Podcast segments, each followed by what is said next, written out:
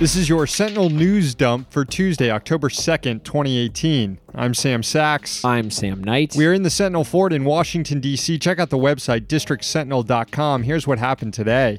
An inspector general report out of the Department of Homeland Security reveals the incompetence behind the Trump administration's horrific family separation policy. The IG found that the department didn't have the resources to handle the new zero tolerance policy at the border, that it gave wrong information to asylum seekers, and lost kids due to inadequate IT systems and a lack of data sharing. Two letters sent to the Pentagon tested positive for ricin. The letters arrived at the Pentagon mail sorting facility yesterday, addressed to Secretary of Defense James Mattis and another top military official. Today, the FBI said it took possession of the letters for further analysis.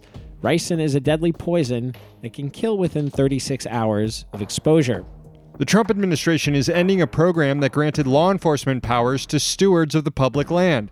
By the end of the year, dozens of U.S. Fish and Wildlife Service employees will be disarmed and have their law enforcement powers taken away.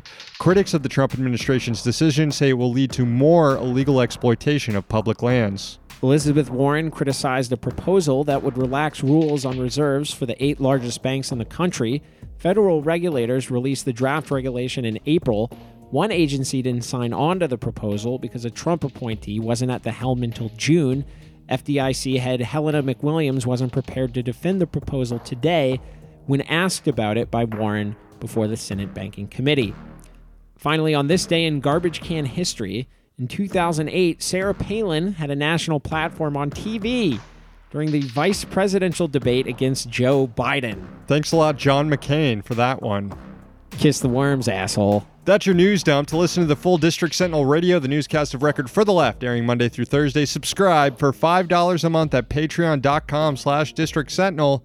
Again, subscribe at patreon.com slash district sentinel to listen to the full episode. Thanks to our sponsors, the Congressional Dish podcast hosted by Jen Briney and levelnews.org. We're back tomorrow. We're here in D.C., so you don't have to be.